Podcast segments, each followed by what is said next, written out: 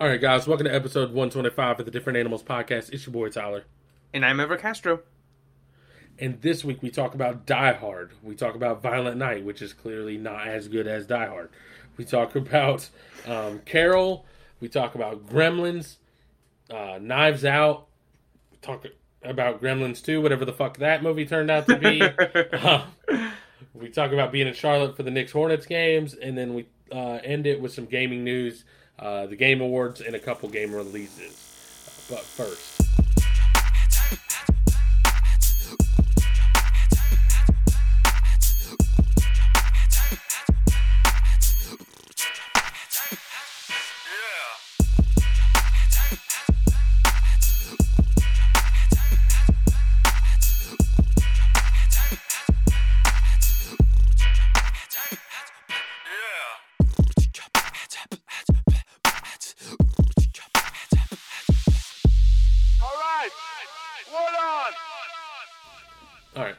Usual, we'll start with some things we've uh, watched, been doing, playing, um, Mhm. any of that. Uh, I'll Yeah. let you start off on this. Yeah, yeah, yeah. So I have uh, I have uh, four movies and an album. I'll start with uh, I'll do two movies and then we can go back and forth, you know, from there. But I'll start with two movies that are actually kind of similar.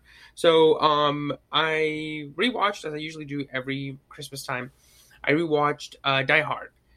Um, Okay. I got the uh, between last year and this year. Oh no, I had it last year. But between last year and this year, I bought a 4K disc player. But I had it the 4K disc last year, and I watched it on my PS5, and this year I watched it on the disc player. Um, and it looks great. I think I, I think this kind of movie. Um, I don't want to say has its limits in terms of how good it can look, um, but everything that you see in it, it's got that crisp blue sort of look, like 80s film look to it that I think movies now that they don't have, and I think it's a disservice because I think it, it, it gives it that sort of quote quote film look. But um, overall, you know, the movies, the mo- you know, it's Die Hard, right? Like it's it's the perfect distillation of that kind of like trapped in a small location over the course of a night kind of movie. Um, and then it's firing on all cylinders from the moment it starts. You know, um, I saw a tweet today that was like, you know, the reason it works is because everybody gets a little moment, everybody gets a little, a little bit, a little bit of characterization, and it makes you care for them, even if they're the bad guys, or it makes you go, wow, that that bad guy did this or that, you know. Um, Right. And so, uh, yeah, I, I'm sure we talked about Die Hard one of the last two years that we've done this this uh, podcast, but um, yeah, I mean, you've seen it, right? Yeah. Yeah, Yeah. absolute, Mhm. absolute banger. Yeah. Um, it's one of, man, it's one of those movies that I can't imagine someone watching and not liking. Yeah. Like, there are movies that I absolutely love. That even when I watch them, like clearly not everybody's gonna like this. Mm-hmm. Um, I don't know why the first thing that popped in my head is White Men Can't Jump. Like, it's a basketball movie that, like, I, I love the dialogue. It's hilarious. It probably fails on some, like, movie plot stuff, if I'm being 100% honest. Um, but, like, I, I just love that movie. Like, everything about that movie is perfect to me. That is also not a movie I'd recommend to many people. Mhm. With that being said, Die Hard is the exact opposite. I love that movie. Yeah. And I feel like carte blanche just fucking. It, uh, what's the word I'm looking for? Uh, recommend that movie to anybody that Oh yes, absolutely. Yeah, it's like I don't feel like anybody walks away from that movie being like, "Mm, not a big fan. no, yeah, one hundred percent. I absolutely agree. Yeah, yeah. It, it, it's kind of one of those movies like Men in Black or um, Chicken Run.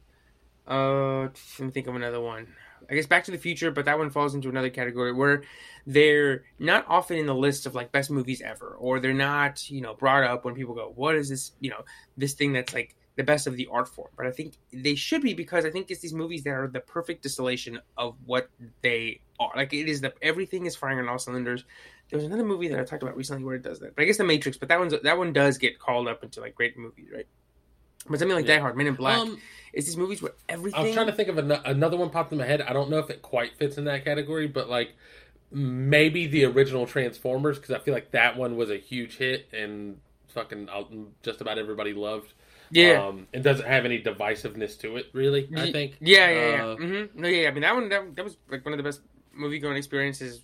Um, you know, when I went to see it, but you know, it's these kind of movies that where it's like the, everything's firing all cylinders, everything's working. If you change anything, it's kind of like uh, oh, Pirates of the Caribbean one, a lightning in a bottle movie, right? Where it's like everything had to line up perfectly for this to work. You had to get the perfect John McClane, you had to get the perfect, you know, Johnny Depp time, you get the perfect, um, uh, you know, Will Smith right before he broke out big, right? Tommy Lee Jones at just the right age. Um, so yeah, so Die Hard's awesome, and it's kind of one of those movies that because I I I I, I got exposed to it early on in age, right? I used to watch it all the time when I was Yep. a kid, not necessarily for Christmas, just to watch it, you know, be on HBO, and we would watch it or watch it with my parents. Um, and so you kind of get used to the way the movie moves, the way the movie works. Um, and so then I watched Violent Night a couple, two days after that, and that's the the the movie starring David Harbour came out this year Yep. where he plays Santa Claus, where he stumbles into this house where these uh, terrorists or these thieves are trying to take over this family's Christmas because they want something, right? And then he gets trapped there, and it's like, uh, oh man, it- Santa Claus is John McClane. He's got to figure out how to save these people, but you know, he's just the guy who's trying to do his job, and he has to, you know, fucking John Wick. Although I would say that the movie is more Die Hard than John Wick. Because Okay. Santa isn't really like, all right, motherfuckers, let's dance. It's more of like, oh fuck, man, come on, I'm just trying to do my job, kind of thing. Right. Um, and so the movie is Violent Night is fun, but as I'm watching it, you you immediately like you can't help it, but it's not the movie's fault. But you immediately go, holy shit, Die Hard is so fucking good because everything that the movie does, I don't want to say it does it clumsily, but it just kind of does not as good as that, right? And so you go, holy shit, this is what it could be, right? And I've talked about here before, like when we watch The Matrix, you go, wow, this is incredible. And then you watch other movies try to replicate it or not do do similar things. You go, wait, so what they did was hard. Holy shit! And, or it's like you know, it's kind of a miracle, Right. right. And so I'm watching Violent Yeah. Night, and then there's these little moments. It's not a spoiler to say like there's these little moments where the movie tries to, you know, sort of take Santa. It brings Santa in, but of take him out of the picture, right? Because it needs other things to happen. And in Die Hard, whenever John McClane, the cops are like, John McClane, just sit tight, all right? Or he, you know, they're telling him just kind of like lay low for a little while, right? yeah. When that happens, it feels natural. Where in Violent Night, Santa, they're like, "Oh, there's Santa," and he goes, "Oh shit," and he runs off, and then they don't like follow him, and I'm like, "Wait, so they just they just let him go and hide?" But then wait, and of course they if they went and followed him, then the movie would end faster and things would, you know, you know what I'm saying? Like it feels more Right. propped up than something like Die Hard, where the final, you know, in the final battle in Die Hard, where he's on the roof and he jumps off, it feels like the culmination of his night, right? Whereas here, right. when things in the second half get going, it's kind of like the movie goes, okay, it's time for Santa now. All right, let's do it, right? More than, Right. right? It feels more manufactured than natural. And we've talked about here before many times where, yes, all movies eventually do eventually follow format, but it should be like breathing, right? I've, I think I've, I've explained before, like turn uh, your brain off kind of movie for me means I shouldn't be thinking that as I'm watching Violent Night, right? It should just flow. Right. Like, you know, we're going to talk about Knives Out here in a little bit. It should just flow. I shouldn't be like, wait, but wait, but so why is he sitting out of this one? Oh, it's because the movie needs him to sit out. Oh, okay, right. Like, you shouldn't be thinking that. You should just, it should be like breathing, watching a movie. Um, yeah. And so the I movie, get that hundred percent. hmm And the movie overall, I think it's fun. I think early on, I, I I put in my Instagram review that early on the movie tries to be two things at once, where it tries to be this like sort of like, do you remember that movie, um, Bad Santa with Billy Bob Thornton, where he's like Yeah. the, the drunk Santa and he's like shitting and he's cussing kids out. I feel like that movie's great. It- I don't actually know if people love it, but I think it's great. That's no, it is, and it's a great movie, but you know, it's got a very specific tone, right? It's very Right. very eh, razor sharp, but it, it, it it's it's exactly the same the whole way through, and it's consistent in its Right. tone. Whereas this early on, it tries to do some of that and some like really violent stuff, but then it also tries to do this like broad comedy stuff, like Adam Sandler type stuff, like Oh no. like how can I say? Like I- I'm trying to think of an example, like like the terrorists are all named or the thieves are all named like after parts of Christmas. Be like, you know, this is uh gingerbread chicken and sh- this is Johnson chicken Uh, that kind of thing.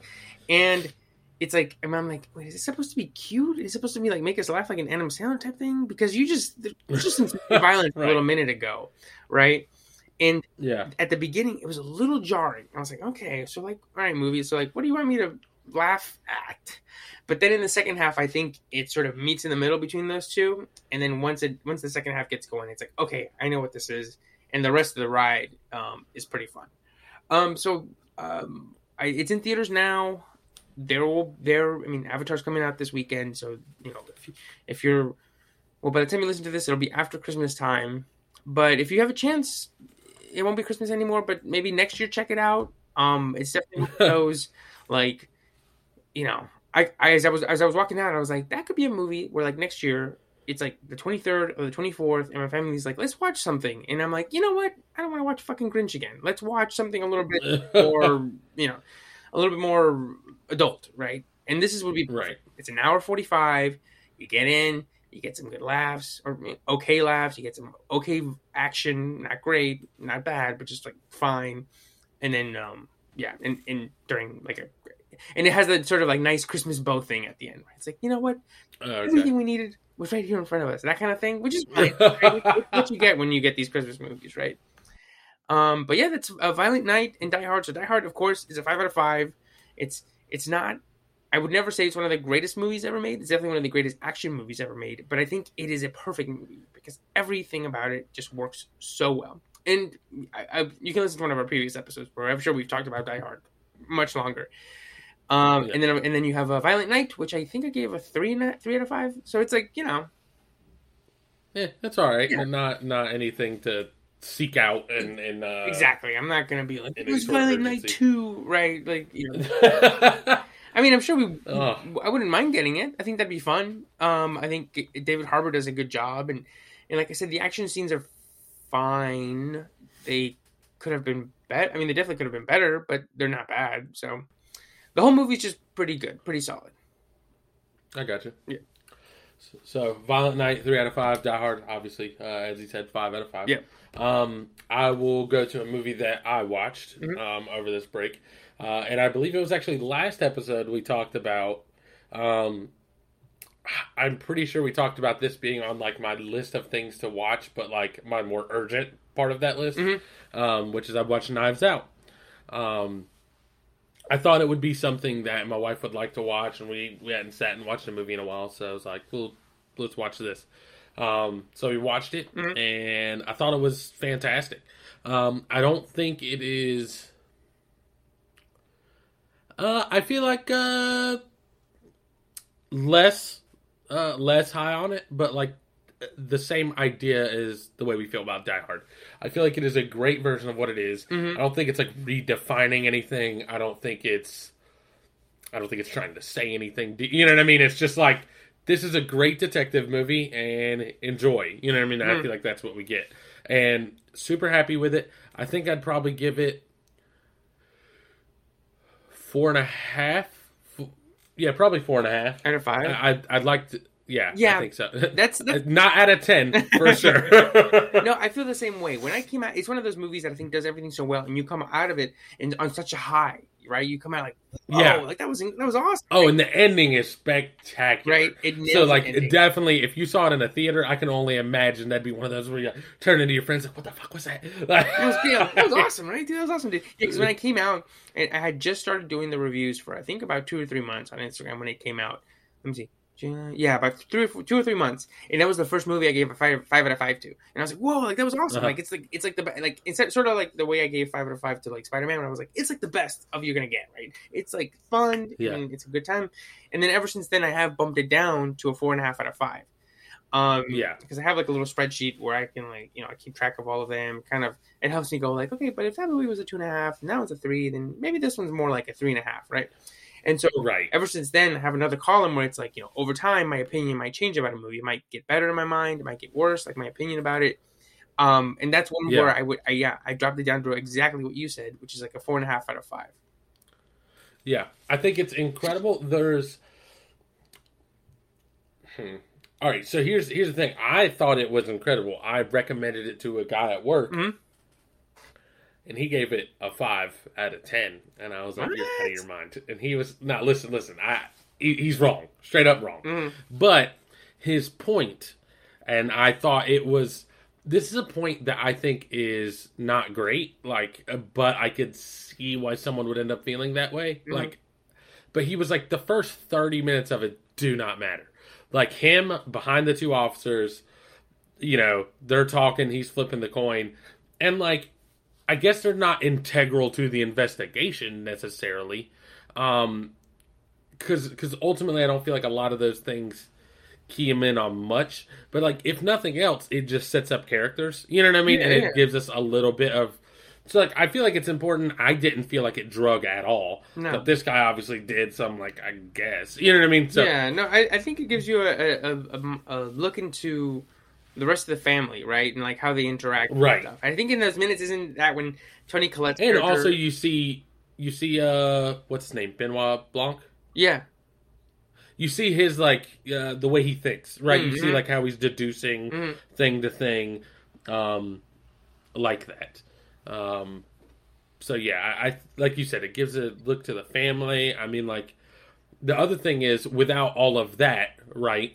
You have no idea why the rest of the movie would take place because that sets up the um, minor spoiler, the changing of the the document. mm-hmm. You know what I mean? Yeah. Like without any of that info, you'd be like, why did he do that? right, exactly. Um, yeah. Where with that info, you're like, oh, it all makes sense, and then you know, like you said, you start to piece everything together. yeah, Um, and I, I love the Ana de Armas, you know, in the little interactions with the family, you get like little bits into how they think and how they are. Like Toni Collette's character, she says she looks at Benoit Blanc and she says, "You know, I read like, a tweet about that article about you, right?" right? And then like, all, I can't remember if it was her or Linda.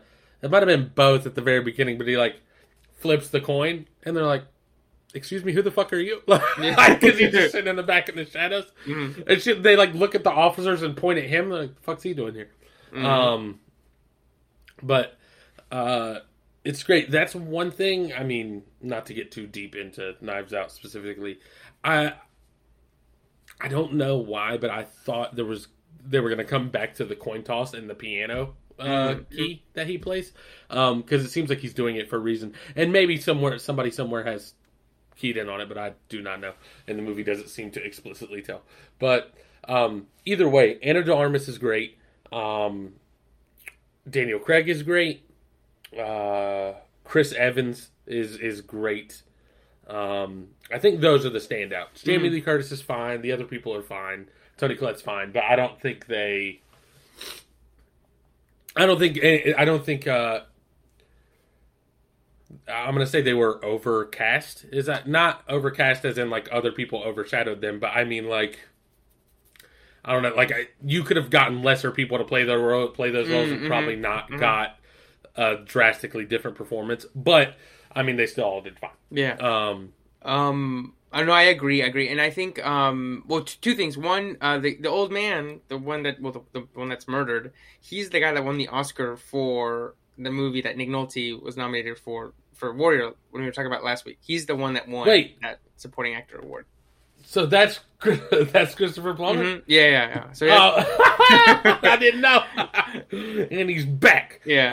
Um, yeah, I did back to back know. weeks. Um, and then um, two, yeah, Ana de Armas. This wasn't the first time I'd seen her. I saw her in Blade Runner twenty forty nine, and she was like a she's a very very small part in that, and she's kind of like a little scene stealer, and she's. I would say, I'm gonna say like maybe the most vibrant part of that movie. Very stiff movie, very like you know stiff upper lip movie, Yeah. and she's kind of this vibrant part of it. Um, but this was the first one where I saw her, and I was like, okay, I get it. Like she she's like legitimately great, and I think this was the movie that sort of made her into Ana de Armas, like the one that we know now, right? Where you see in a movie, like, ooh, kind of like a like a Wolf of Wall Street for Margot Robbie kind of performance. Right. The the wild thing to me, now that I'm looking at it, is she does. I guess it's not really wild because there's all sorts of actors and actresses like this, but in this movie, I did not. She's 30 years old when this movie came out. I did not. It did not register as being 30. No, yeah, I don't think her character is supposed to be like 30. Yeah. Yeah.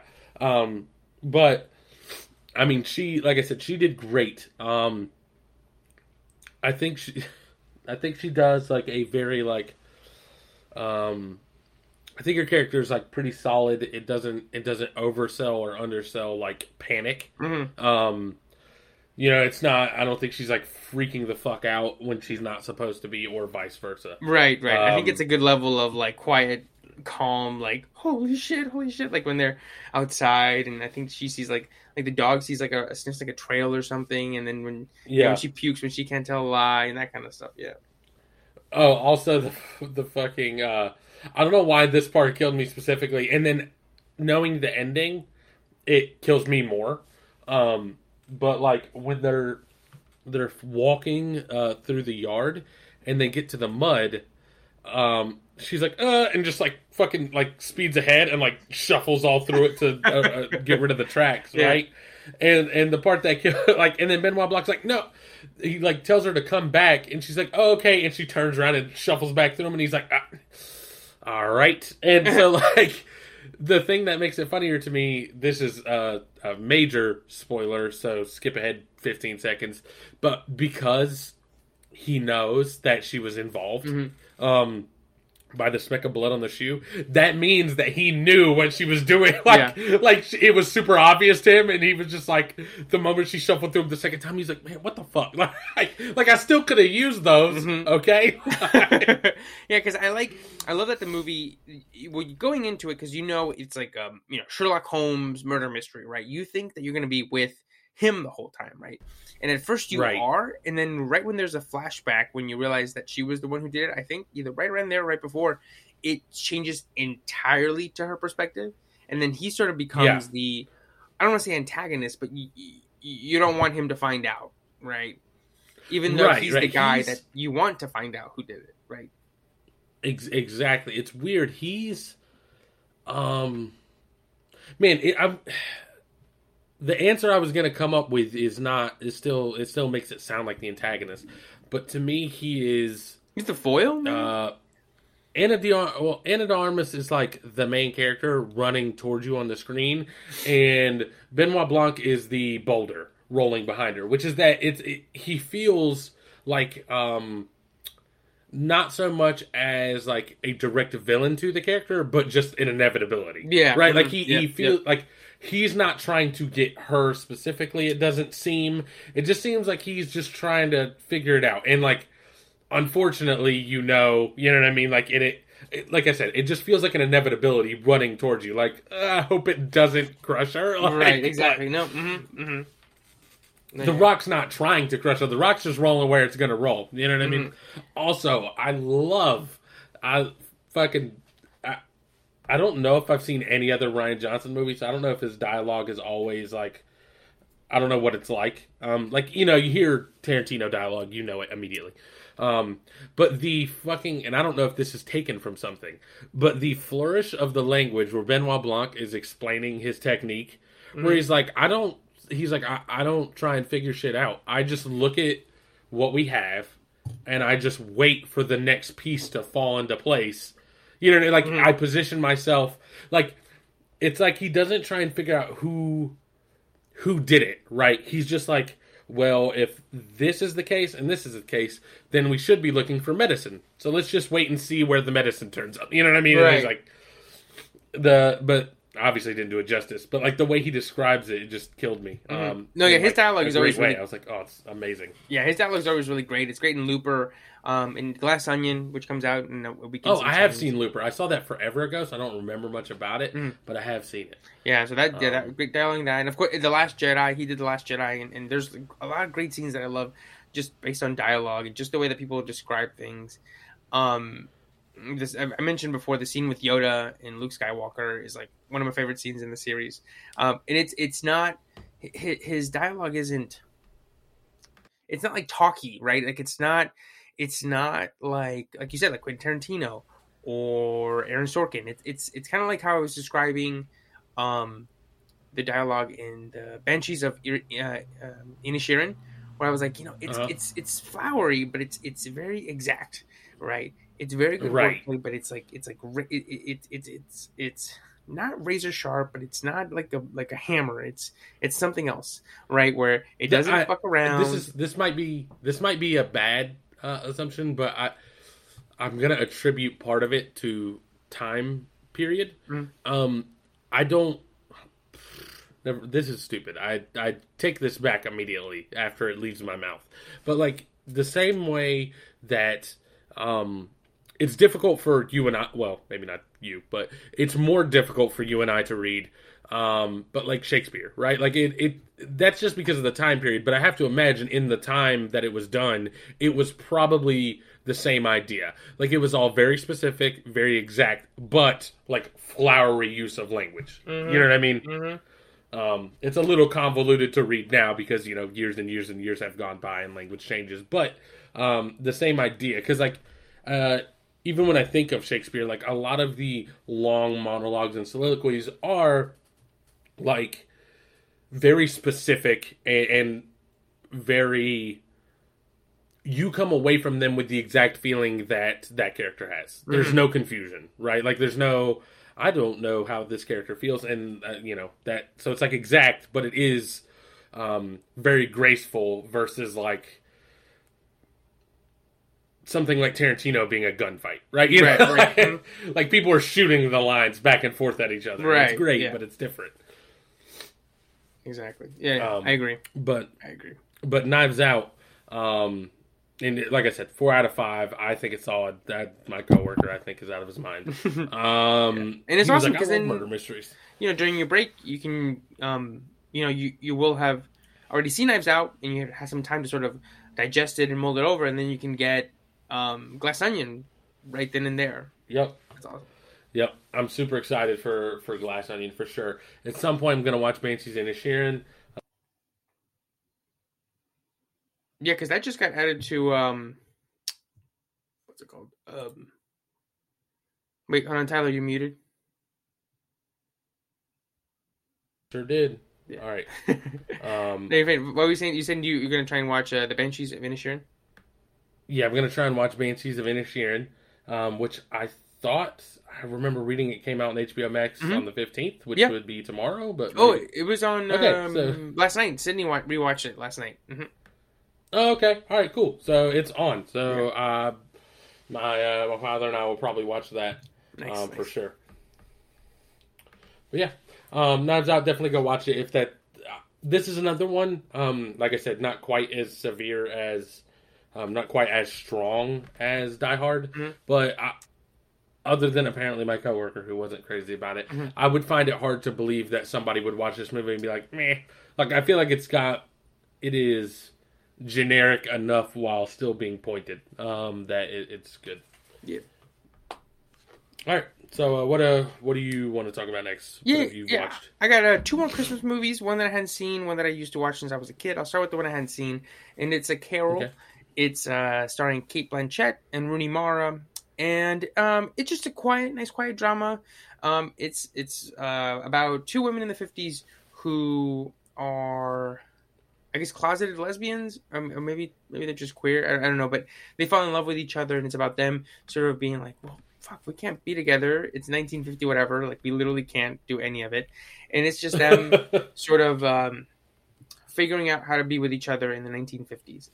Um, but it, it mostly Okay. takes place during Christmas time, um, and that's why uh, Sydney and I watched it. I don't think either one of us had seen it, but uh, yeah, we both liked it. it. It's definitely like when people think like Oscar drama, like it's that, like it's just nice. It, it's quiet. Um, it's like basically just two performances, and it's like if if, you, if those don't nail it, then they're not gonna the movie's not gonna work. But both of them do nail it, um, and it is pretty great. Um, so if you if you're looking just for nice, you know, if you don't want Die Hard or Violent Night or my next movie Gremlins as a Christmas movie, you want something maybe a little bit more like, hey, I want a, like an adult drama that's Christmas related. Then I think uh, Carol's is uh, pretty great, and it was nominated for a bunch of Oscars uh, seven years ago, like Best Actress, act, uh, Best Supporting Actress, Best Picture. I don't think it won any of them, um, but it's still pretty uh, pretty fantastic. And so that's uh, that's Carol. And then the other movie I watched was Gremlins. Um, have you ever seen Gremlins? I actually have not. Um, I'm sure I've seen bits and pieces of it, but I've Mhm. never sat down and watched the movie Gremlins. Is the way I would describe uh, my experience with that movie. Yeah, I used to watch it all the time when I was a kid, and I hadn't seen it in a long, long time, like from start to finish, like as an adult. Um, but oh, a little side thing: every time I think about the movie, or fifty percent of the time I hear the, the, the word, I think about the line from the Lil Wayne uh, freestyle. You know, and when I was five, my Which favorite one? movie was The Gremlins. I don't know. What he I, says, I do not know that. I think it's um, the sky is the limit. Remember that one? The sky Okay. is the limit. And when I was five, Yeah. my favorite movie was The Gremlins, and I finished. Jesus. but um, and so um, so the story of Gremlins is a kid gets a well. So this is a part that I will mention, but a kid gets um this creature from his dad as a Christmas present that has three rules. It's like this sort of like it's like an animal, but it's like a like a it's like a fantasy creature, right? It's like it looks like a little Furby, and it has three rules. You know, you can't get it wet, you can't feed it after midnight, and you can't hit it with sunlight because it kills it. And so basically, he gets it wet, and then that means it multiplies and it pops out these other five ones, and then those are evil, and then they eat after midnight, and they become these like goblin green like clawed. Everybody's seen the Gremlins, the Gremlin look, right. right? And so then they multiply and they take over a whole town and like wreak havoc and stuff. And so um, the movie is it's like a nice, fun, you know, Christmas time classic, right? But I think what I noticed rewatching it is just it, it, it's awesome. Or I think this is what's great about rewatching movies that you hadn't seen in a long, long time, is you notice stuff that you hadn't even thought about. Um, mm-hmm. so growing up, the kid always made sense why he's like, uh, um, it's Billy. It's like, oh, he Billy. He's got the gremlins. But then watching it, I'm like, wait, so he's an adult because he's got a girlfriend and he can drink and he's got a job at the bank. But then his dad gets him like a pet for a Christmas present, which is kind of weird. And he like lives with his parents. And then his only friend that he has in the movie is Corey Feldman, who's like a teenager or like a preteen. So I'm like, wait, so he's like 20 he's at least Sydney was like he's at least 21 because he's we see him drinking beer. And then but his dad talks to him like he's like a little teenager. And then the only kid that we see him in and like is like a teenager kid.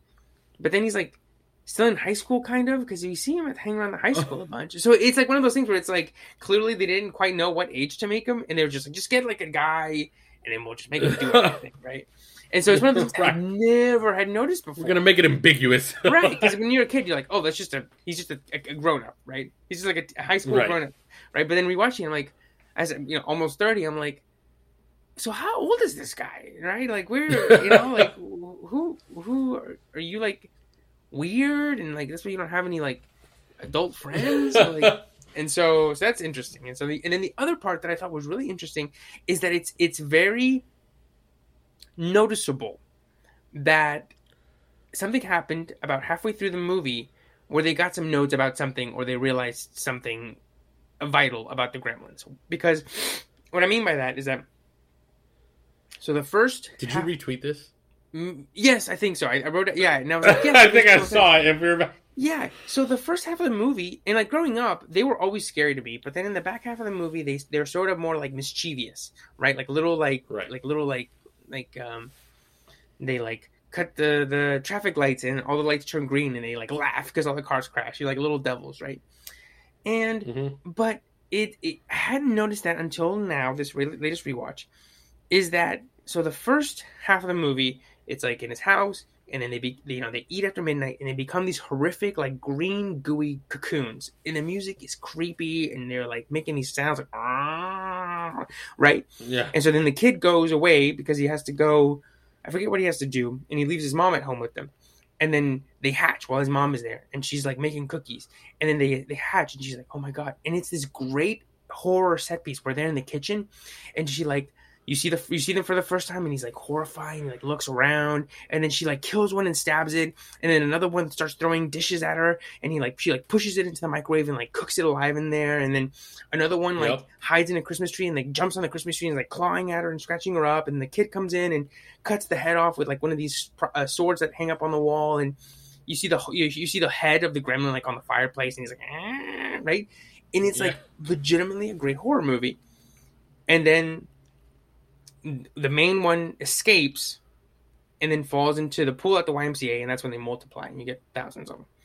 But literally, dude, like from then on, it is jarring how different the Gremlins are from those first five, and so it is like that tweet said. It, he must have, the director must have been either somebody must have been like, whoa, whoa, whoa, whoa, whoa, man, hey, we're making a kids movie here, okay? You gotta, you gotta, you, they might because they said that they filmed all the puppets, like all the uh, uh, Gremlin stuff like in in in, in um, chronological order. So somebody must have seen the mm-hmm. dailies and been like, dude, that kitchen scene is fucking terrifying. We need you to rein it back in, pull it back in. Is this Gremlins or is this Friday the Thirteenth, exactly. my guy? Yeah, because it is. It's a great horror sequence, dude. It is awesome. Like I was watching it with Sydney, and watching it then, I'm like, this plays like fucking gangbusters. Like it is creepy. It is gory. Like when he, when she throws it in the microwave and hits you know puts like 10 minutes or whatever. He's like clawing at the at the glass and then all of a sudden his head just goes and just like splatters like like a thing from the thing right? But then after that scene you know they start you know mis- being mischievous and breaking shit around the town and then there's a sequence where excuse me they're at a bar like tens of dozens of them and then they're like doing these like wacky hijinks like one of them is like excuse me laying down under like a beer tab and like drinking beer and his belly's getting inflated like a balloon. And then one of them is like you know they're playing poker. And then one of them is like they're stuff you know playing with like a little puppet and stuff. And it's like a 180 from the previous scenes. And i never noticed that before. I really hadn't. I just it, to me the gremlins were the same throughout the whole movie. And then watching it this time i told Sydney after the movie i was like it's I, I was like, it's weird, right? Like, why would they like? Is they're very different. Like that first scene in the kitchen is really creepy, and then they become like really goofy.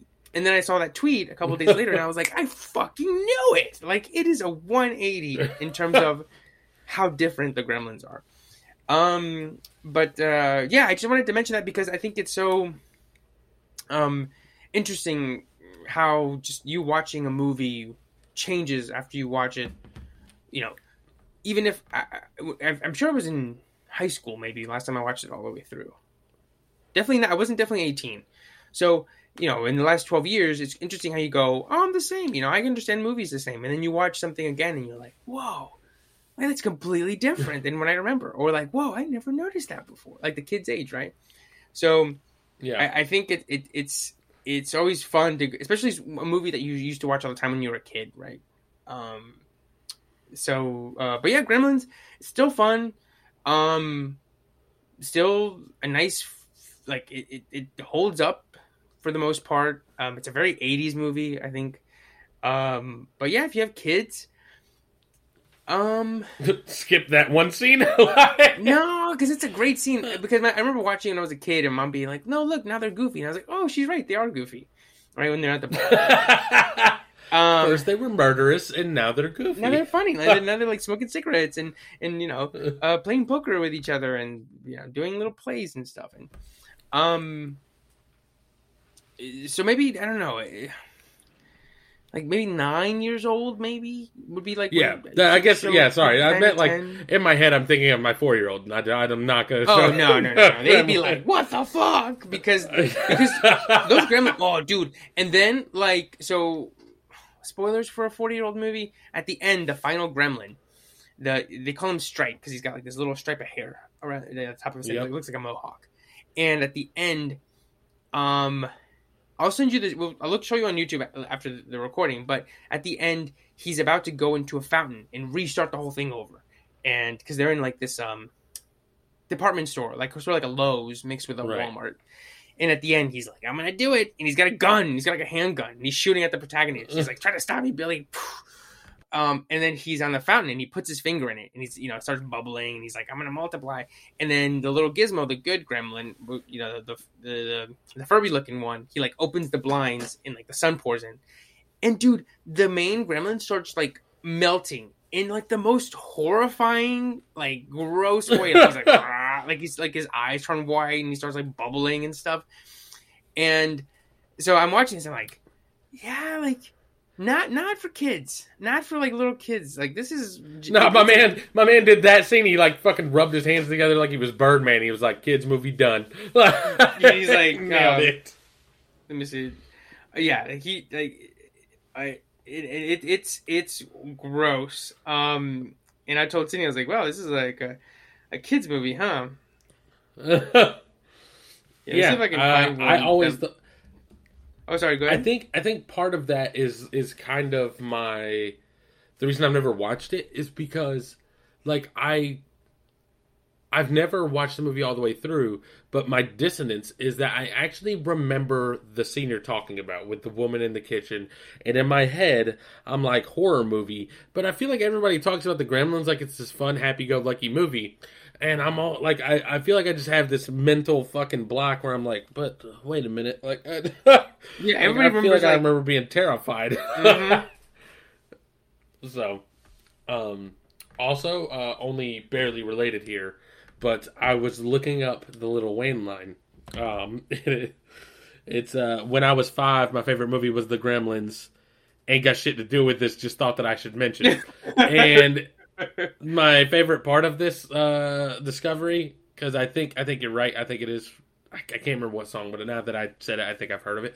But uh, the way I found this line was I googled it and it showed up under the subreddit "shitty rap lyrics." Seven years ago, someone posted this in there. Got 39 upvotes. Uh, I like it because it's just like when he's like, he's like, I just wanted to mention this. Here, I just texted you a, a, a GIF of Stripe melting, and like I remember watching this as a kid and be like, it's like one of those where like if it would have gone just like uh, like two hairs more, I would have just run up to the TV and turned it off because I would have been like, this is Yo, much. this is awful, bro. Yeah. This is terrible, bro. He's, like, what melting. the fuck is this? yeah. Yeah. And he's like, shh, he's like, "Rrr," and, and like during it, I'll send you the YouTube video after. after during it, you just hear, "Rrr," and like the Yeah. most horrifying gurgling sounds. So, That's tight, bro. That's a great kids movie, right? so yeah, so not, not like for like little kids. And it's interesting. So I, I, I looked up the Wikipedia page because Sydney was like, "Was it successful?" And I was like, "It was fucking huge. Like it was like the second or third highest grossing movie of that year. It was like uh, I believe it was like it's like Beverly Hills Cop, Ghostbusters, um, one more movie, and then um, in, oh, Indi- an Indiana Jones movie, and then Gremlins was the number four biggest movie after those. So I was like, oh, it was fucking huge. And and its budget was only 11 million. So Yeah. and you can definitely tell, you know, it, it's not the uh, most Yeah. like, you know, the puppets aren't like amazing; they're fine. And also, it led to the creation. Well, this and the Indiana Jones movie led to the creation of the PG thirteen rating.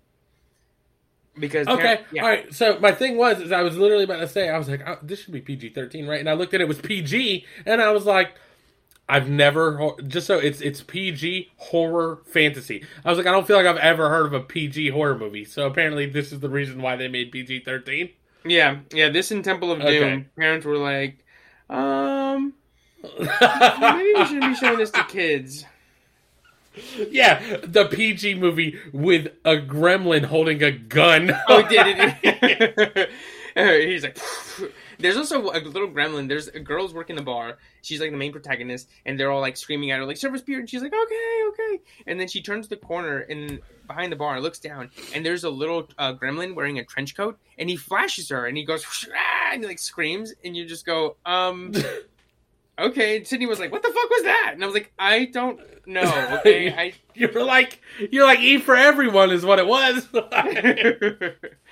so I Shit, think, anybody can watch this. Who gives a fuck?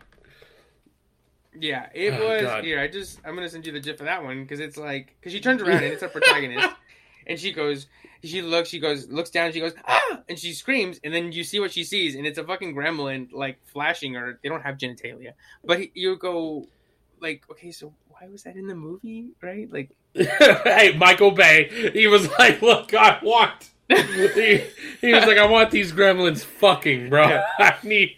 there's a great dude, and then so I told Sydney, I was like, that was pretty crazy, right? She's like, yeah, that was wild, like, why, you know, that was that was fun, it was a nice fun time, and I was like, okay, but so in terms of craziness, that's probably like three out of ten, two out of ten. I was like, there is a sequel called Gremlins Two: colon The New Batch that is insane, and it is so nuts that Key and Peele actually made a skit about it, about how fucking nuts it is. If I were to try to explain to you what it is, you it would just take forever. So I won't. All right. But I'll show you. I'll send you the the the Key and Peele skit afterward.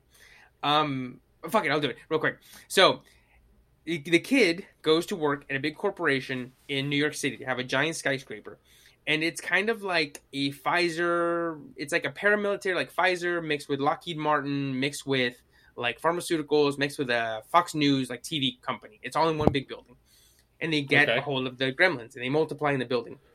And then there is um, a level that's like R and D, like research, and the gremlins get in there and they start injecting themselves with all these different kinds of things, and then they become different types of gremlins. So there's a gremlin Okay. that like becomes a bat, and then there's like a gremlin that becomes like a lady gremlin, and then there's like a gremlin that becomes like electricity and a spider gremlin and stuff, and then there's like a dumb Oh, one. Okay. So and then at one point they break the fourth wall and they like it's like you're watching the movie and they like break through the projector and then it cuts to Hulk Hogan in the audience of the movie that you're watching, being like, "You listen here, you Gremlins! You better put the movie back on, or I'm gonna come up there and I'm gonna kick your ass." And the Gremlins put the movie back Uh, on that you're watching. It's um, Okay. what What the fuck? Yeah, dude. And then there's like a brainy. One of them, one of the Gremlins takes like a brain serum, and he goes. Uh, I'd like to talk about what's going on here today because I do think that it's worth examining what's going on. And he starts like fucking Stewie. It's okay. Dude, yes, dude. All right. So, I, God. So over the Christmas, I gotta watch Gremlins and Gremlins 2, is what you're telling me? I dude, um, I don't, I don't know about Gremlins one because I think I just pretty much summarized well.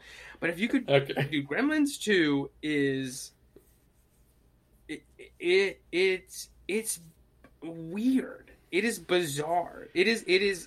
I remember watching it as a kid and being like, that doesn't feel like Gremlins, two, you know, like one, right?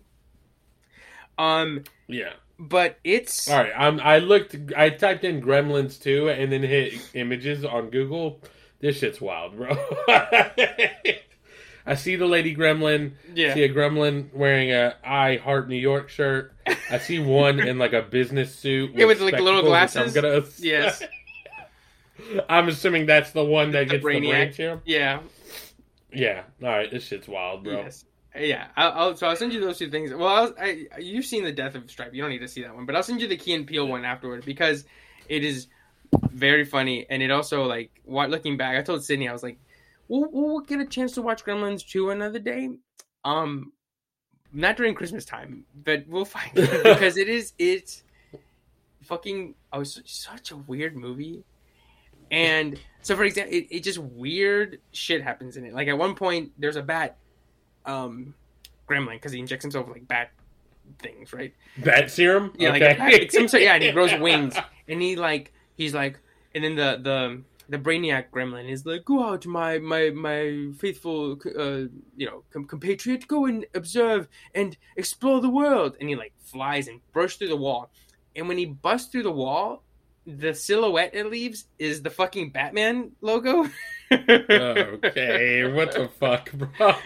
dude yeah gremlins 2 is fucking weird but anyway so anyway to wrap everything up gremlins is a fun time it's a christmas movie it's very basic um and if you have a chance to watch it i think it's it's worth it i think um if you have you know teens or you know older kids um i think it's it's it holds up and it's it's one of those like you know like the christmas story or uh, those classic christmas movies where like you just gotta watch it and it might not hold up all the way but you go i get it like this makes sense i can see why this became like a thing Right. So, all right, Gremlins, man. Nah, fuck. All right. Well, I, I'm not. I, I probably won't watch Gremlins too, I'm gonna watch this Key and Peele. yeah, i was gonna say yeah Key we've talked about Gremlins too. yeah we've talked about so many um uh fucking um movies and stuff and you know we you, we ran down your list last week I, I don't think it's worth putting it on there just because there's so much other stuff that i think you should watch ahead of it but i do think Yeah. it's worth knowing about it because i think it, it's You don't think it should be at the top of my list ever? You don't think Gremlins 2 should be must watch TV for, for me in the year 2022? just because dude like you know these days if if a movie gets a sequel a successful movie gets a sequel they usually play it pretty safe right? They go Right. wonder woman 2 they go spider-man 2 they go you know iron man right? They go we'll get back the cast. We'll change maybe a couple of little things and then we'll make a sequel right? Even if it's a um an animated movie like a family movie right? Like frozen right they made frozen 2 frozen 1 was huge they made frozen 2 made a lot of money but it's it plays it safe, right? It's like, oh, you know, it's it's a, you know this town, this uh, foreign uh, power is taking over, and you got to use your ice powers. Safe. This is one where I just commend it because the movie could have easily just done Christmas again, or it could have done a different holiday again, and then just done the same town Yeah. hijinks, and it chose to go a completely different way, and I commend it Off so much. wall fucking bonkers. Yeah, it went full bonkers, and I one thousand percent go. You know what? That's fucking awesome, man. Because you you made a huge movie. Steven Spielberg said, "Hey, we want to make a sequel," and you, as the director, went, "All right, I'll give you a fucking sequel. Here you go."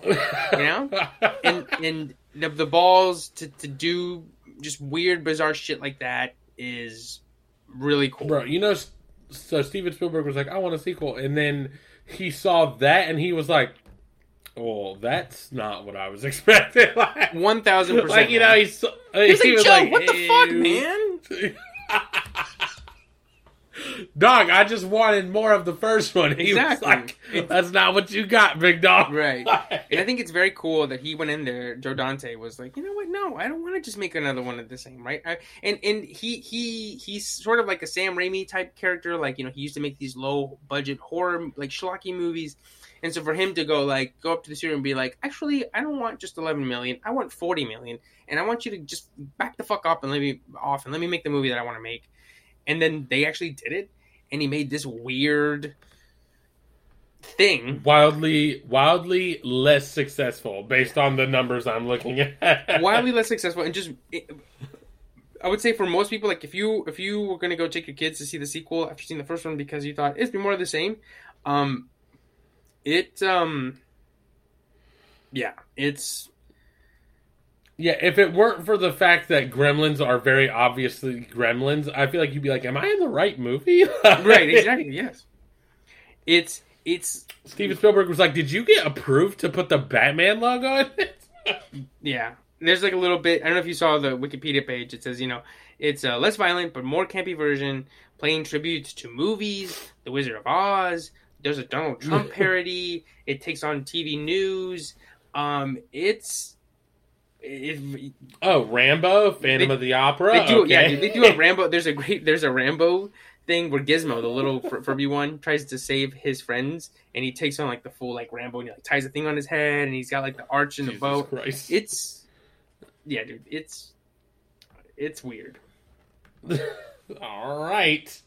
Um, holy shit.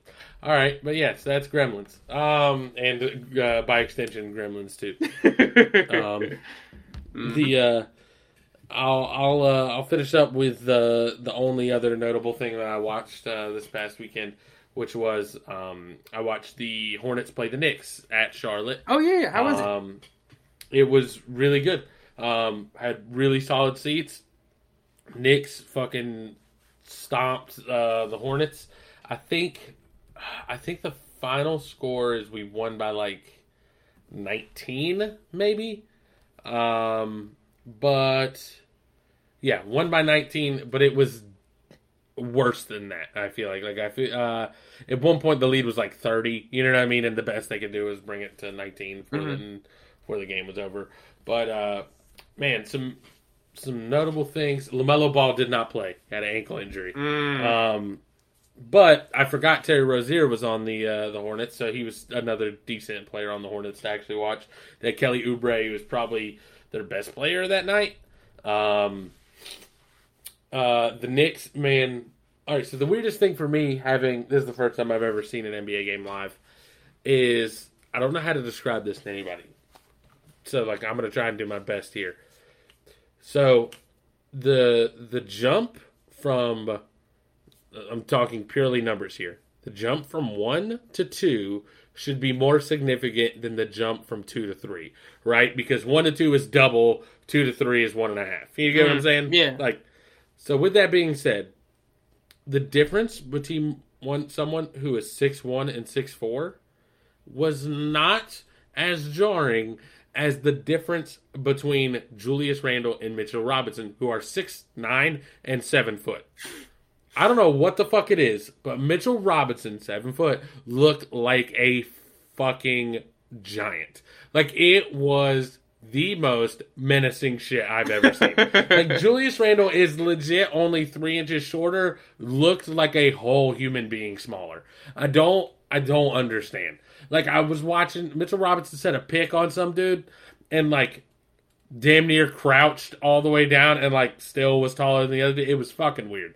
Um he's also like uh Mitchell Robinson's not really a big skill player, so he's like just fucking running and jumping, trying to get every rebound, rolling off after picks and shit. So he's like, it's not like he's playing physical like in the post, Mhm. but like he's just down low banging. So he just looks even bigger. Um, but it was incredible to see.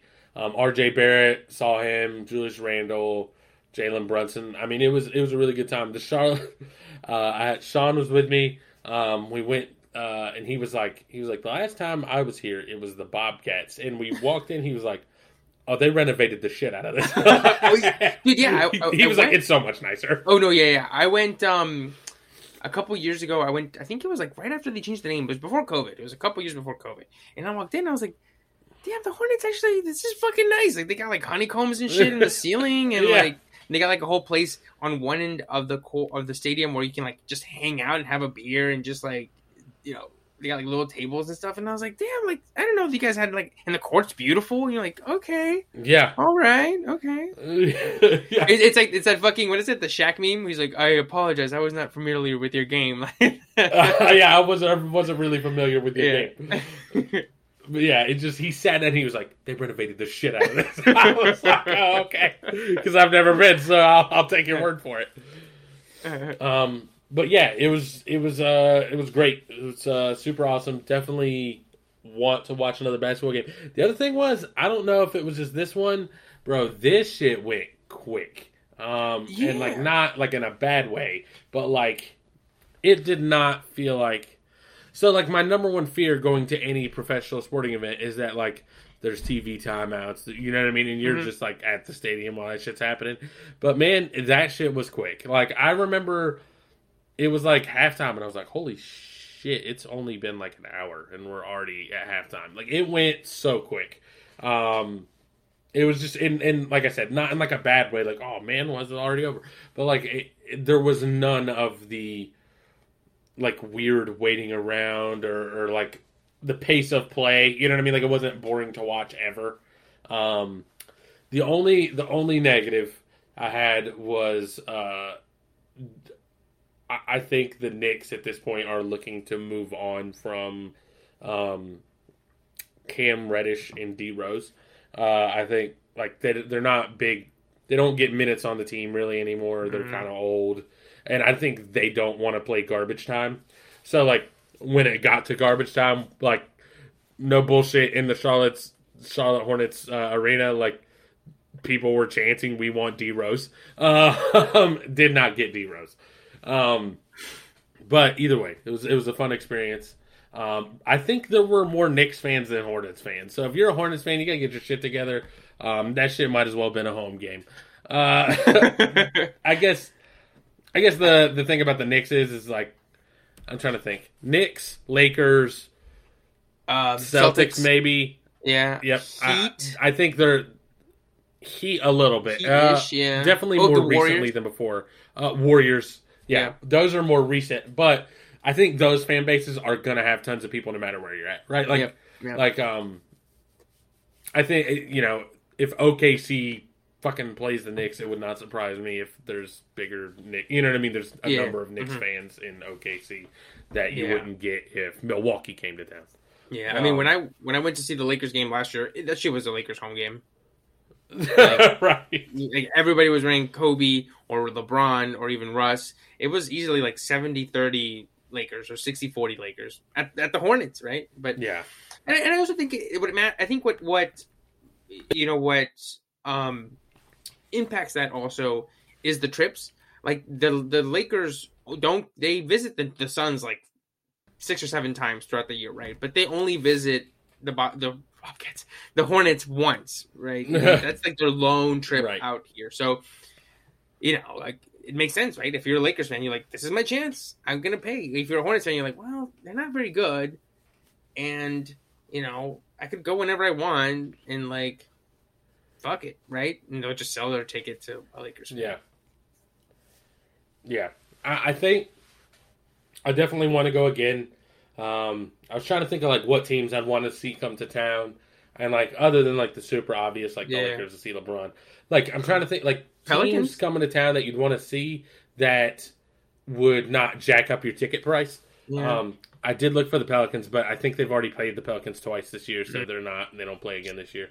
Um, um the Bucks, the, Bucks? the Nuggets, the Nuggets, yeah, yeah. You got MVP, the Nuggets, MVP, Jokic, Murray, yeah. The Suns, yeah. they're good. Um, um, 76ers are good, but I don't know that they have Like you might still be able to get a decent price ticket for the 76ers. Yeah. Um, Um, so Trailblazers. You can see Dame. the yep, Dame. The Celtics was another one. Those are probably Mhm. a little more expensive, but yeah. um, you'd still get to see Jayson Tatum, Jaylen Brown. You know what I mean? Uh, Yeah. Definitely be a good game to catch. So I don't, I don't know what if I don't know if I'll see another one this year, and if I do, I don't know what game it'll be. But um, it was a great experience. Everything went smooth. Um, the other important thing that I, I forgot to mention is uh, we did go to Cabo Fish Taco, Oh, nice. Different Animals Podcast, Cabo Fish Taco. that shit was on point. Um, That was a solid recommendation. I don't really like fish, so when you said fish taco, I was like, I'll try it because I'm I'm open to trying things even if I think I don't like them. Because, like for example, I don't like fish, but I'm also eating fish at like fucking Mayflower and Asheboro, which is not to say that it's awful, but like it's not top tier fish. You know what I mean? Like I'm I'm eating some cheap fucking fried fish, uh, which I'm not crazy about. So I was like, I'll try this, and I got like barbecue mahi mahi tacos. Mhm. Shit was on point. Yeah. Um, and then Good. to that same end, I don't really fuck with guacamole that much. Mhm. Um, I don't I don't know what it is. I just it doesn't. I just don't enjoy it. Um, I'm okay with like a slice of avocado on something, but straight up guacamole, not a fan normally. Mhm. Got guacamole there. That shit was on point. This shit was incredible. Um, so Cabo Fish Taco was a banger. Uh, then we went to we walked to the coffee spot from there. That shit was a banger. Nice. Um, See, I hadn't been to that one before because it, it used to be in that same area at Davidson, Davidson Street, but it was a little bit down the road, Def- within walking distance. But it, it is it was a walk, and I was googling it, and I was like, it was like tell, tell me like a different address. It was like Sixth Avenue or something. I was like, wait, that's not it. It must be giving me the other one. And so then I zoomed in where the other one was, and it was like, um, what's it called? Uh, Amelie's. permanently closed, and I was like, "What? What? What the hell?" And so I googled it, and they had just moved earlier this year to the location that I sent you, the new one, which I hadn't even been to, but I, I heard it's really nice. Bro, first of all, it, it, it strikes this weird balance between being like a very cozy looking spot and the building is fucking massive. It is like we walked in and like me and Sean were like, it's like it's way bigger in here than I thought it was gonna be when we first walked in. it's huge. Um, so obviously they fucking upgraded. I have to imagine. Mhm. Uh, but it is. I mean, it. We I got like a fucking s'mores latte, and he got like a caramel apple cider. Um, they were both great. So, uh, and it was it was like a little bit of a walk, not like super close, but I mean, as we mentioned, uh, my distaste for parking in places like that, I was like, I'm not getting in my car if I'm gonna have to find parking again when we get to the next spot, so I'll just walk. and so we walked there. Um, Nice. But yeah, really good. Absolutely solid. Um, yeah, great experience overall. Definitely would recommend uh, going to an NBA game. Maybe you know my experience was better than some people's. You know, better than average. I don't know, but definitely, uh, definitely worth checking out if you're into basketball at all for sure. Yeah, and I think even even And if you also, get, if you're in Charlotte, you have to make a detour to the Cabo Fish Taco. Uh, they sponsor out this podcast. no, that, that whole area, I love that whole area. The little strip, it's like a bunch of little shops. There's like um during the summer, it's really. Uptown, There's, like- you mean? Mhm. Oh no, no, well, not where, where the um, where the Cabo Fish Taco is. It's it's called uh, North Davidson, and it's like a little bit away from Yeah. Uptown. Those fuckers. Um, but it's got like a bunch of little. I just wanted to get you to say that. those fuckers. Who do you think you are? um, but then um, we got like shops and beers, and I think one of them has like a live, little live music venue and stuff. It's a nice little area. I, I, I do love that area a lot. And they they Yeah. added um, a light rail stop, which takes you right to Uptown for like two bucks. It's pretty cool. So it, it's it's um it's a nice little area, and then Uptown's nice too. Yeah. How was parking Um, for um it down close to this the arena? Was it like a pain in the ass, or was it? Because I've had so I had All right, so- times I went, it was pretty nice. yeah, so I, all right, so the first spot we parked in, I was I was like moderately worried because there was a no parking sign, like what would have been like one car ahead of where I parked, Mhm. and I was like, I hope this is not me, but there were a bunch of other cars parked there, and I was like, fuck it, I guess, and so I told Sean I was like, just so you know, we're gonna go to this this fish taco place, but if we come back and my car's I'm very upset. I'm not. I'm gonna be having a bad fucking time. Um, It's like the fucking um. w- Anytime I see that, I'm like, well, they can't fucking tow all of us, so fuck it. um, but anyway, so that wasn't too bad. Uh, got a spot that was kind of close there, and then it was awful. Uh, the but it wasn't for any reason exactly. Like it's just the timing was terrible. Which is to say that the parking lot you like pointed out to me, Mhm. we pulled in right as the last spot was taken in that Oh. lot, and so no, listen though. So we pull up, and the guy's like, he's like, "Hey, you got to move over into the next lot over. Um, this one's full." And we're like, "All right." He's like, "I'll go ahead and take payment." And so we pay, and I'm like, "All right, so do I just like which way do I go out?" He was like, "Yeah, you just leave and come back around." And I'm like, "Preach. Uh, thanks for the fucking info. You just leave." Thanks. And it's it's raining and dark, you know, because it's fucking winter time and it's raining. So I'm like trying to figure out, and I'm like pulling through the parking lot, right? Mhm. Bro, I, I turn left because it's the only way to turn in that lot. And I'm thinking like there'll be room to like loop around. Wrong, bro. There's not. So I'm I have to hit like a fucking eight point turn to get turned around at the end of this little fucking dead end, and then like slide by some people barely. And then I, I whipped it around in the other lot, and it was fine. It was just like if I'd have come like one minute later, I'd have just went straight to the other lot, and it would have been fine. I was like, "How do I get out?" He's like, "Yeah, you just fucking leave." you just Like, leave. "Thanks, oh, okay, thank you. Thanks, man. Appreciate it. oh, okay, I'll just go fuck myself.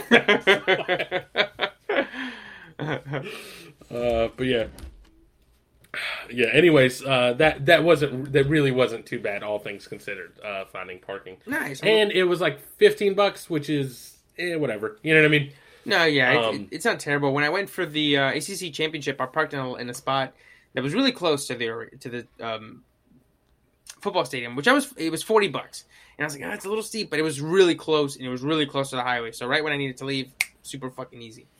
Um, Yeah. But when I was there, I was um, overheard this guy saying, "Oh no, forty bucks, yeah, this is cheap. This lot during a Panthers game is usually eighty bucks." And I was like, Ugh. "Fuck, Jesus Christ!" And I was like, "Well, I'll, I'll take it. Fuck it." Yeah, And I said, it, and it was a, But- it's like one of those where it's like, well, it's close, it's nice on the highway. There's a bunch of other cars. I know it's a good lot. Like I know I'm gonna not gonna get my shit stolen. Fuck it. bro. The fucking this it doesn't really matter, but like.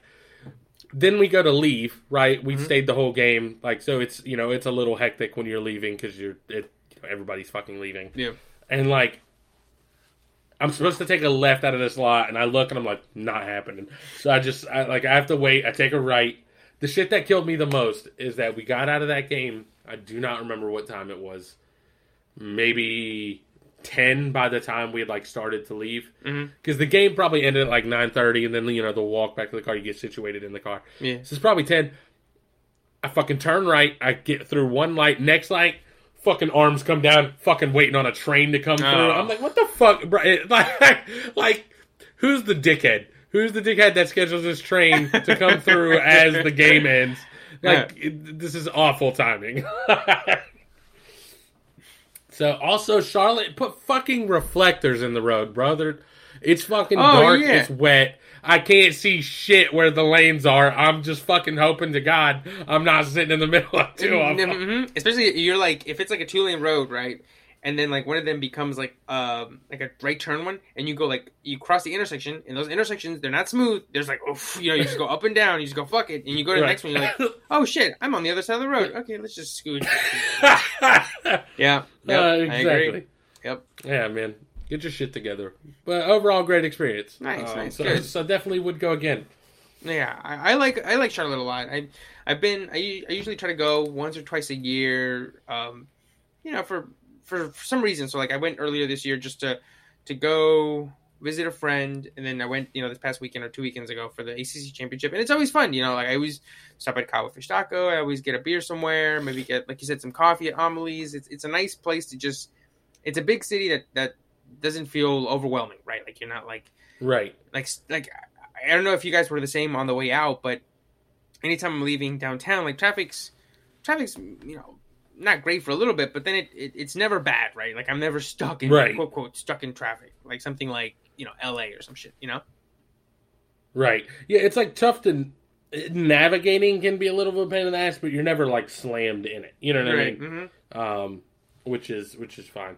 Um, I did just shoot you a picture of the some pictures of the seats I had. I don't know if I shot those to you that night. Oh no, no, Um, th- yeah, dude, that's awesome. Yeah, and you get an idea. You know, when you when you are um when you are like um like that close, you Wait, hold, hold on. hold on. Um, when you're that close, um, it sort of changes the size perception to you, like right, like because you're, Right. you're so used to seeing it from like up high that you know you get down that low, that close, and then you're like, oh, oh shit, like these are like no, they're like normal sized humans, but not really. And then you see like the court Right. isn't as big as you think, like it doesn't look as. That's what as- my dad said. My dad said it's been forever since he's been to a game, but like the number one thing he felt like he noticed when he went years ago was that the court it looks tiny, like Mhm. Mhm. compared to like how it looks through TV because the camera angle plus like I'm sure the lens, you know what I mean, like adds a little bit of space to it so you can see Mhm. everything more clearly. Um, when you're there in person, you're like holy shit, like I there's not a lot of room for these dudes to be running around. And it probably I mean like we know he said they're like they seem kind of like normal sized people, but like it probably also looks smaller because it's fucking seven foot dudes packed into that motherfucker, right? Like Mhm. like you know what I mean, side to side, everything probably looks a little tighter when you've it's, it's a bunch of dudes who are all six eight, six six, as opposed to you know you the dudes at your Y that are like five ten. Right. Yeah. Um, Mhm. And the speed, but yeah. everything's like it, you know, it's- like the difference between like NFL speed and college speed. It's like the, all these Right. dudes are the best of the best, so you just see them flying. You're like, holy shit! Like, Uh, it's weird. There was like one at one point, um, R.J. Barrett was curling around the key, Mhm. and before he had even gotten completely like vertical, like you could just tell. I was like, oh, he's dunking. Like there's no chance anybody's getting in the way, and he's still at like the top of the key. Like there should be plenty of time, but like. Mhm. Just, I guess, like as you adjusted the game speed, the moment he got around, I was like, "Oh, it's over," Yeah. and he did. Fucking went up there, dunked on. Whew, Mitchell Robinson, fucking yam sandwiched a dude. That shit was, and he swatted someone shit like straight down like old Dwight Howard blocks. Mhm. Um, that shit was impressive. Uh, but yeah, it, it, that's the other thing too. Like big moments are so cool to see live, just because everyone fucking, bah! you know what I mean? Like you see a big alley oop and it's fucking oh yeah. like, hmm um, so yeah, definitely, definitely want to see another one. We should, we should all, all of us try and try and get out to one, uh, one time. Oh yeah, I'm It'd be cool I'm, to- I'm down. go I'm always down for a Charlotte trip, especially if it's like some you know especially if if there's not something to do, but a always- fish taco. yeah, even if there's like something to do, you know, if there's like some sort of game or event or concert or some sort of thing, it makes it like the trip worth it. And you go, yeah, we got this, and then you know, at the end of the night, we got that thing. It make it worth it. yep. Yeah. So yeah, definitely, uh, that was a lot of fun. Um, what else? What else you got? Um, that's you want it. to go through anything quick? Um, that's it. We can we can you know before we wrap up the episode, touch on the game awards like super quick, and then you know Yeah. send everybody on their way. All right, so the the game awards happened. Um, I can't remember exactly when they happened, but it's in this past week. Mhm. Um, the big there were two. It looks like two big games really that received. Um, I'm not saying most of the awards, but they definitely received a large chunk of them. Um, Elden Ring is the one that I expected for sure. Um, it was huge. Uh, the thing about Elden Ring, when I knew that I was like, this is definitely winning game of the year, is Dark Souls games have always been this super fucking niche. Like they're extremely hard. They're very punishing. Like it, your average fucking person who plays the game is not gonna have fun with these. Like you have to be the type of person that's willing to like, no bullshit, die like fifty times in a fight and like learn the patterns and and strategies and shit like that. And that's just not what a lot of people are playing games for. Um, but Elden Ring came out, made by the same people. It's a bigger, more open world experience um, than the other ones. And I was seeing that shit on random fucking TikToks. And I was like, all right, this shit's. I, I was like, I couldn't believe it. I thought this was going to be another niche title for them. Nah, bro, that shit was for the people. Mm-hmm. Yeah. Like, everyone loved that shit. and they did it. And I think like, there was a, there was a tweet where I think that the game director or the game creator said he was like, "We just made the same game we've always made, and for some reason this one just stuck." Right? I think he said something, yeah, something to it's that literally it was a running joke, and by joke I mean like there was friction in my friend group between me, one other person, and like the rest of the group. Because the thing was, is that it, Miyazaki, I think, is the director's name. Um, so we, all of us in this group, love Dark Souls games, but like the thing was, is Elden Ring was one not called Souls, right? Like it, it's like it's separate thing, Yeah. And there was a large gap between them. It was supposed to be the most expansive, and the thing was is, and here's where the friction came, is that if you look up Elden Ring, you're gonna see at least in all the promotional shit, you probably won't see it as much now because the game's already out. Mhm. Um, but like all of the promotional shit had fucking um, George R. R. Martin's name on it because he was helping write the like lore Mhm. for this. And the thing about Dark Souls has always been like it is very um lore deep. Like if you go look at all the items, but the story itself is like not handed to you at all. Right? Like you Mhm. you have no idea what's going on in that game if you don't take the initiative to try and figure it out. I Yeah. guess is what I would say. Yeah, you can just Um, coast and so, skip like- the little like here's the descriptor and be like, nope, I don't give a shit. We're moving on. Right. You can, and you'll still have fun with the game because the gameplay is what most people are there for, but you'll have no idea what the fuck is going on, like, lore wise. Um, but, anyways, so George R. R. Martin's name was tied to, like, all of it, and we were like, bro, this shit's gonna have, like, an actual fucking story. It's gonna be incredible. It's gonna be different. And, like, the trailer comes out, and it looks exactly like fucking Dark Souls look. And then there's, like, a little narrative trailer, and they talk about, like, the Tarnished looking to l- fucking like link the light or some shit like that. And like in Dark Souls games, all of them, you are a God. What is it called?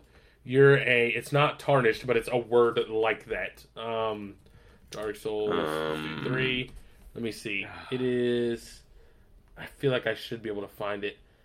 You- You're like a fucking banished, right? Like I can't remember the exact word, but Mhm. it's like no bullshit. It's like banished, and this one's like tarnished. And you're like, I was like, okay. And then it was fucking. The world looked the same. He sits at one of those pillars of light, and in Dark Souls games, you sit at bonfires. I'm like, bro, it's just the same fucking game. Like, what are you like? It's the exact same shit. And like the me and one other dude was like, it's clearly just Dark Souls four. Like, and then the other thing was, I was like, I was expecting the environment to be different, but the environment is, while being an open world, it's still just standard fantasy shit. Like it's, like, I guess what I'd say is like Dark Souls one, two, and three are like fantasy kind of like I don't really know how to explain it because that's a very broad term, but like Lord of the Rings fantasy type environment. Right.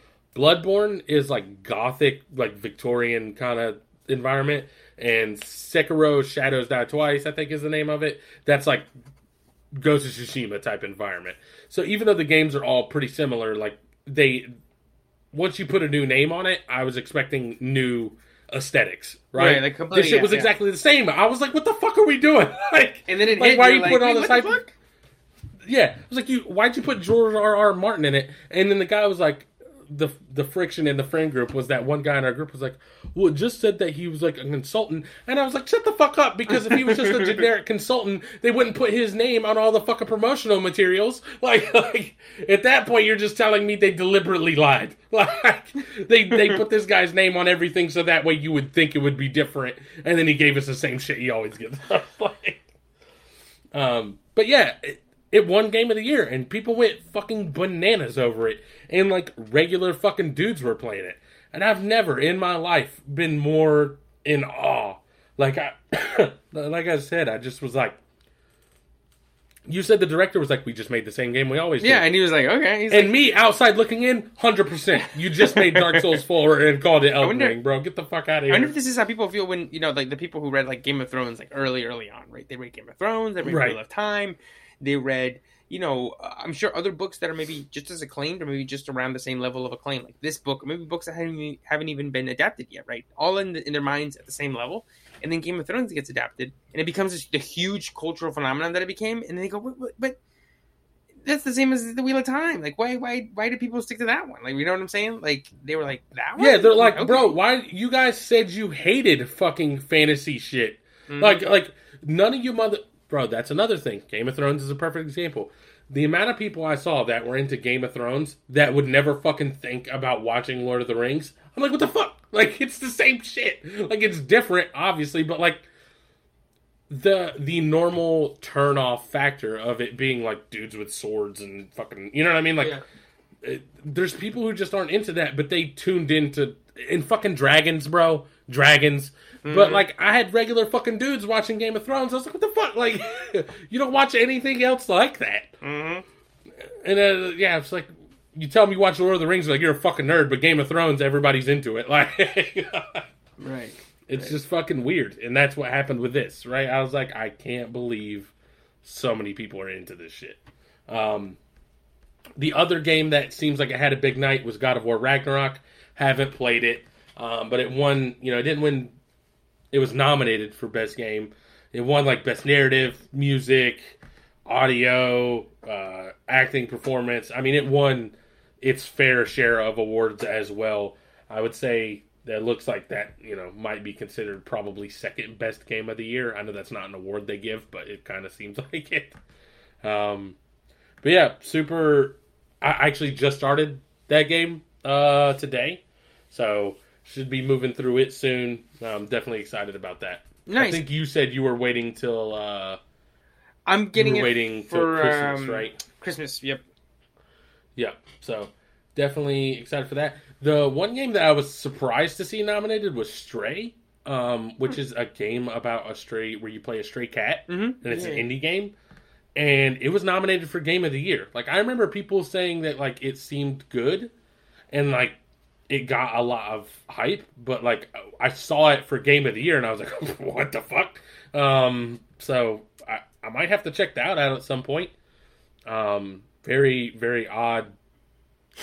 When, I, I don't know how to explain it, but whenever I see a game like that, where I'm like, I would have never pictured it being that close, it leads me to believe that I need to play it. Like, there's clearly something there, um, in terms of like it being different. Right, and I'm Um, sure I, I feel the same way about like some movies and stuff sometimes, where you know a movie gets nominated for best picture or something, and you go, I mean, but I mean, I guess there must be something there. I remember the the closest example I have is years ago there was a movie called um, Lion uh, with Dev Patel, and it was nominated for best picture back in 2015. It was the year 2015, but the Oscars 2016. And I remember I was like, yeah, I mean, it's about a kid who like loses his family and then he grows up and he finds them like using a map or something. I was like, yeah, I Right. I'll go check it out. Nominated for best picture. I mean, it must be good, right? Because it's a first time director, Mm-hmm. so it's not like he has like some pull, right? Yeah, Floored me. It absolutely, just 100% knocked me on my ass, dude. The lights came up at the end and I just sat there like, fuck, that was beautiful. So ever since then, anytime I get a chance to to to to get some, you know, that there's a chance for something like this where you know there's like a surprise to be like, what that one I didn't anticipate it. You know, that's not a Martin Scorsese movie, or that's not this, or that's not that. I take it 100 percent because I remember, um, you know, the the, the the experience I had with Lion. yeah. So definitely, um, yeah, uh, definitely want to check that out because of that reason. Um, the only other thing I want to touch on extremely briefly Mhm. uh, for the uh, the Game Awards is there was a trailer. There were a couple trailers released. Um, there was one for Street Fighter Six. Oh fucking yeah, Mhm. shit looked shit looked amazing. Um, I'm 100% in on that game. Got an actual release date, June 2nd, I believe. Yeah. Um, I did say previously on this podcast that I don't pre-order games anymore because I want proof this game's not going to be a half-baked piece of garbage, and broke that. Fucking pre-ordered that shit the moment it was available. Um, that the fucking everything I've seen about it looks so good. Mhm. Um, and then the other thing I want to touch on uh, was a trailer released uh, for Final Fantasy 16, which I've mentioned before. Super excited for. Mhm. I sent you the trailer. yeah. The trailer looks fucking incredible. Um, the I I didn't notice it until I was going through these awards.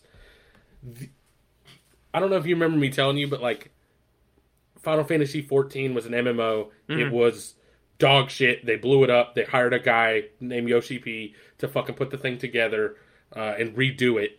And that's the guy that's doing Final Fantasy 16 as well. to that end, Final Fantasy 14 still again won two awards this year for being like best ongoing service game, which is basically MMOs and like long standing titles, and then um, best community support. So I'm like, this motherfucker, bro, this is the truth. He can do it. Like, like he's still winning awards for the last one. I'm here for the new one. Um, so uh, also broke my pre-order standing on that. Um, pre-ordered that one. The thing that was devastating is that there was a collector's edition for a physical copy, Mhm. and that shit came with like a steel book, which I think are always fucking incredible. Mhm. Um, came with like an art book. Uh, came with these like metal pendants to match like these bear like the summons in that game that are in every Final Fantasy game. So that was cool. Mhm. There was a statue of two of them fighting from I guess a scene in the game. I was like, "Oh, this shit looks so tight." I was like, "You know what? I'm gonna fucking splurge and get the collector's edition." Mhm. That shit was three hundred and fifty Oh. fucking dollars, bro. I could not do it. I, Uh, yeah, no. I'd be like, oh, I was like, that's- Ugh, that I, That's that's, nice. almost what I spent on the console, bro. I yeah, can't no, do it. no. I wanted it so bad. And the, the awful thing was is that simultaneously I read that price and immediately knew I would never get it. And two, still looked at it and I was like, it's still kind of worth it though. Like it's, maybe. it's, it's No, not I to can't. me because I'm not the person with that much disposable income. But if I were, I would think about it more seriously. like, that should look incredible. You're like, should Um, I? No, I can't. But maybe. I mean, but yeah, no, it was three hundred fifty dollars. I had to, I had to, I had to cheap out and get the deluxe edition uh, for a hundred. That still comes with the steel bookcase. So I was like, all right, I'm here for it. like, if this turns out to be the like best main numbered entry in a long time, I'll feel good about having like a steel bookcase and an art book. Um, but it doesn't come with like the statues, the pendants, the map, the fucking the, the extra fucking way over the top shit. yeah. Um, but yeah, either way, fucking super hyped for both of those. I did you have? Oh yeah, there was one more, right? There was one more uh, announcement Yeah. that you, you I- put on here. I was excited for the the Forbidden West DLC. Let's say they're going to LA and they're doing you know some missions, kind of like they did. Um, what was the name of the one for the first one? Like Forbidden Ice or Ice Fire and Ice or something was- like that. Or Frozen Winds. Frozen Winds. Yeah, Frozen Winds. Frozen um, Wilds. Frozen Wilds. Right? Yes. Yeah. Mm-hmm. Yeah, and that one was a lot of fun. You know, nice little expansion. Um, added the Bear Claw ones, so that was a great addition. Um, added some cool Mhm. new tools. So I'm excited for similar things. I think you know if they were to give me 20 hours for the DLC, um, that'd Mhm. be awesome. I you know, well, it depends on how much it is. If it comes with the game, that's awesome. Unlikely, but if if they don't, then you know, if it's 20 bucks, I'll that's I'll take that for um you know 20 hours of, of extra content in a game that I really really enjoyed. Um, and so yes, they- Mhm. they didn't show any gameplay, but they showed you know like. I'm Aloy. I have to go discover this thing that's down down south of of the Forbidden West. I have to figure this out. And it's like, okay, I mean, you know, whatever. But I'll I'll take I'll take it. And then I'm guessing that'll be sometime later this year. But yeah, that's what the kind of the, the preview that I saw that I was like, all right, cool. Yeah, I'm excited. Let's do it. And then uh, two other things that just popped in my head. Death Stranding 2 was announced. Mm, fucking mhm, Hideo Kojima is just fucking out here wilding. Scan That- everybody. I can't believe that game got a sequel. That game was reviewed so fucking I want to say poorly. I don't if it wasn't reviewed poorly, okay, I guess it wasn't, but it was controversial to say the least. And as the game came out, I feel like the perception of it got worse. Um, I think a lot of people, you know, when you when you test a game or you're you know playing just a review copy, you're probably expecting more to happen eventually, Mhm. and I feel like I remember people saying that never happened. Um, and that's either way. I mean, like it looks like Steam gave it a nine out of ten. I wonder what it got on IGN. IGN review. I mean, I know a lot of people hate IGN for this. Uh, seven out of ten. Not great. Um, got a sequel. My man has been mocapping fucking every individual to step near his fucking office, bro. My man's been yanking people off the street, Scanning kidnapping them, scanning them, fucking sending them back. Um, I, I don't, I don't know what the fuck's going on with that game. I can't believe it got a sequel. Another game I can't believe I got a sequel on a better note is Hades. Um, Hades 2 has been announced. Um, Hades is the roguelike dungeon crawler kind of uh, game. I remember talking about it on here. Mhm. Yeah. Um, it, it's it's an indie game. I think it literally cost maybe hold on, Hades, fucking price. Let's see if I can. Didn't find it? Um, You- it won Game of the Year last year, maybe the year before, right? Uh, I don't. I don't think it won Game of the Year. Let's see, Game of the Year nominations. It got nominations in the Game Awards 2020, but I don't think it. I think Ghost of Oh, Tsushima 2020. That was year. um, The Last of Us Two. Yeah.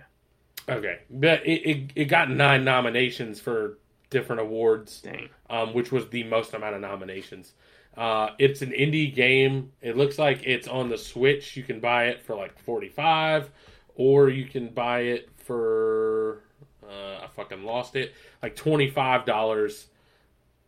Oh no, it's like twenty five dollars on the Switch. There's a limited edition that's forty five, so it's a pretty cheap game. There's a second one coming out. I think the first one's incredible. Definitely give it a shot. Um, cheap price, very. It's a great gameplay loop. It's got um, the story is not the point, I guess. Like the story's there. The gameplay loop is clearly like when the game was designed. They're like, this is what we're doing. But the the story that's involved is great. Um, it's very very interesting to to play through. So definitely check that out with the second one on the way. I don't think there was a release date for it. Oh, also the other thing I forgot to mention is Final Fantasy 16's release date is June 22nd or June 23rd. So fucking Street Fighter and Final Fantasy 16 landing on the same month, fucking my shit up. Not gonna have time to fully enjoy one before I need to move on to the next one, but that's okay. Uh, I'll figure it out when we get there. I'm gonna have to take like a whole month off of work. Uh, It's gonna But, be like the uh, end of yeah. this month, where it's like, all right, I got this whole month scheduled out. It's gonna be, it's gonna be exact. It's gonna be two hours of this, three hours of that. Yeah, exactly. Um, but yeah, that's the Game Awards. Uh, I guess Elden Ring, check it out. I am clearly just a hater because the thing is, I like Dark Souls games, but like I had decided kind of early on that I like was probably just gonna sit this one out, and then it started winning all the fucking like started getting all this hype and Game of the Year talk, and like in my head, I'm like. Nah, I'm still not doing it. But I'm gonna sit here and recommend everyone else go get it. like, like, I just made up my mind, and I'm gonna just sit here and pout about it. Um, but uh, but everyone else, it sounds like you should definitely go check it out um, for sure. And uh, again, God of War Ragnarok was won a lot of awards. Yeah, Um, and I'll have thoughts on that was next year, or that sounds like so far away. Next year, but in like literally like I mean like three or four weeks. Yeah. So um, the other thing I will say, just because we brought it up, uh, I don't know if it was last episode or the episode before that, but we were talking about um, Xbox exclusives not making Game Awards. Uh, I don't think they made it this year either.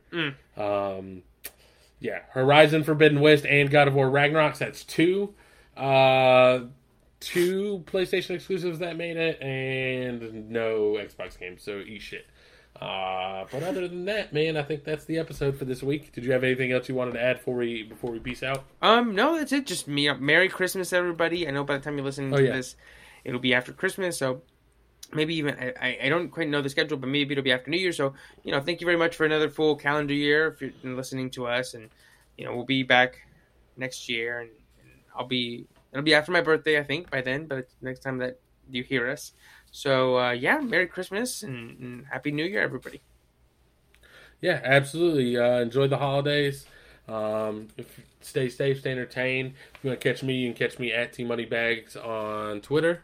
And I'm at Evercastro92 on Instagram. By the way, may not be able to find me on Twitter very much longer. My man is not paying rent anymore. Uh, Elon Musk has decided he's not going to pay rent, bro. Uh, that's solid. Fucking Diff we'll see how Animals long that Pod. lasts. Diff Animals Pod uh, on Twitter. Also, could be short lived. Um, you can email us directly, differentanimalspodcast at gmail.com. Hopefully, Google's not going under anytime soon. Um, and uh, we will catch you guys next week. Well, sorry, two weeks. Next Peace. year. Oh, shit. Later.